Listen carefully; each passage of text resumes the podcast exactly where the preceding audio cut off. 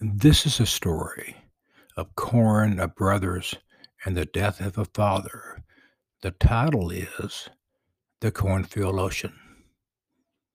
Trading the hills and winding roads of California for the flatness of Kansas, I was traveling back more than states and miles. I was last here at 28, and that was eight crops, a marriage, two kids, and a recently ended newspaper job ago. Funerals should not be the only reasons families gather, but often are. My father survived Korea, watched hell flatten a season of work, listened with disappointment to Paul Harvey's reporting of Nixon's long fall, and recorded the coming and going of many a farm dog and pickup truck. What he couldn't beat was colon cancer, ending his days at 84 years. At the end of a corn row, my older brother Robert and I lean over a farm truck to find our words. Robert is field tan with gray at the temple. Me, Dockers and the softer body of office cubicles and backyard barbecues. The decisions of youth to stay or leave the land have made our lives as different as our dress. We talked among stalks now ready for plowing to await spring planting. It wasn't pretty, you know, began the conversation I was not prepared to have.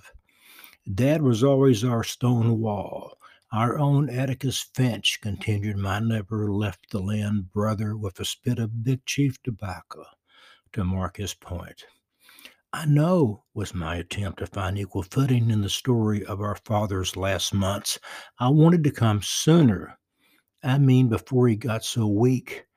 Then I was wise enough to let Robert tell his own story.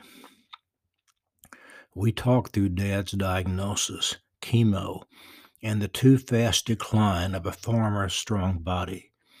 Dad began using a cane, then a walker, and finally to the same bed where his beloved Helen and wife of 51 years died of her own cancer at too early an age.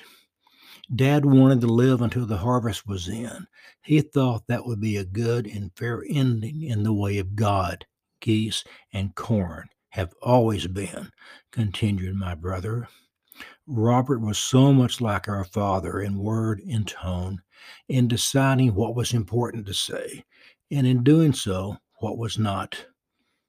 I brought him to the porch to watch the corn haulers pass by on the way to the grain elevators. Each one would give him a honk. He managed a wave and his own smile in return. We've got to talk about the farm. Again, Robert being the older brother. Dad hoped you would come back and make your home here. We both wanted Samuel to someday have it all. Damn Iraq, damn George W. Those boys were too young to be on that Iraqi road. We had plans. Samuel had plans. He was going to try a drought resistant seed on the North Field.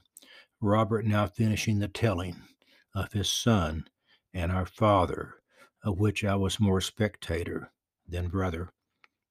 The emptiness of a son's injury and absence overwhelming the stillness of the death of a father. A part of me wishes I could call a farmhouse and sacks of grain home. What Robert and Samuel wanted, I did not. And now Samuel was recovering at the VA Center in Wichita for brain injured warriors. Robert will make his monthly journey tomorrow. He will carry my note and photos of the harvest. Most of Samuel will return to the farm. A part of him never will.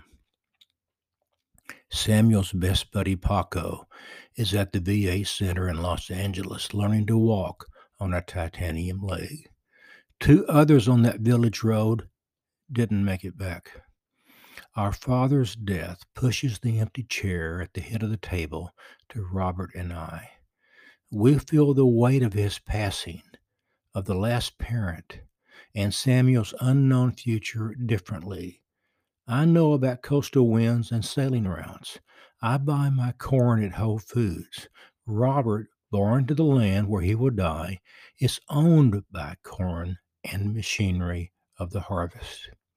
I will come back, probably sooner than I even know. I want to be here when Samuel comes home. I want our father to know Robert and I will be together at spring planting to tell stories of broken tractors and summer harvest.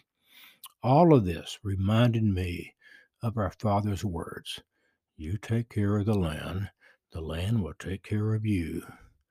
On my flight back to California, I read about drought resistant seeds and wondered if the clouds on the far peak will bring rain to the North Field by nightfall.